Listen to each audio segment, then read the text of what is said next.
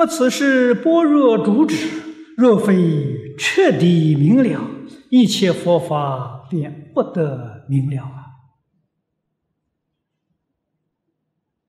啊，这个意思就说明诸相非相，也就是说，这个一切现象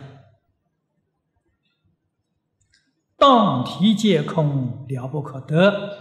一定要知道的很透彻，才起作用啊！知道的很透彻，这个贪嗔痴的念头不起了啊！不但这些东西不起了，这个世法里面的亲情呢，也会断掉了啊，也没有？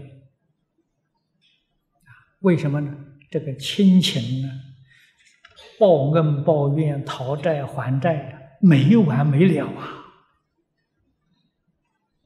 啊，牵着你在这个六道里的轮回搞这个事事情，苦不堪言呐！啊，看破了也要放下，也要舍掉。啊，到西方极乐世界去成菩萨、成佛，将来回过头来。度这一些冤亲债主啊，他跟我们有缘呢。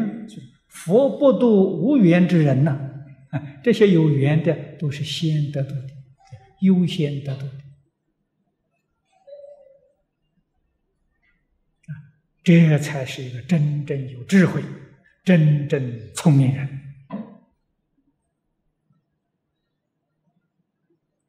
啊。不是世间一般人讲的学佛人呐，没有感情啊，啊，都是忘恩负义呀，是人家骂我们学佛的人啊，六亲不认呢。他不晓得，学了佛之后啊，有大智慧，啊，会施于众生大的恩德，世间人所看的、所计较的。太小了，太渺小了，这才能跟这些呃冤亲债主啊，给他最殊胜、最大的功德利益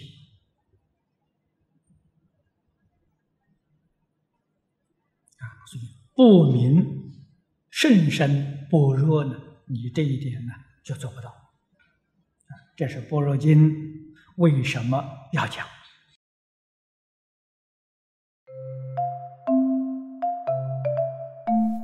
如果喜欢我们的影片，欢迎订阅频道，开启小铃铛，也可以扫上方的 Q R code，就能收到最新影片通知哦。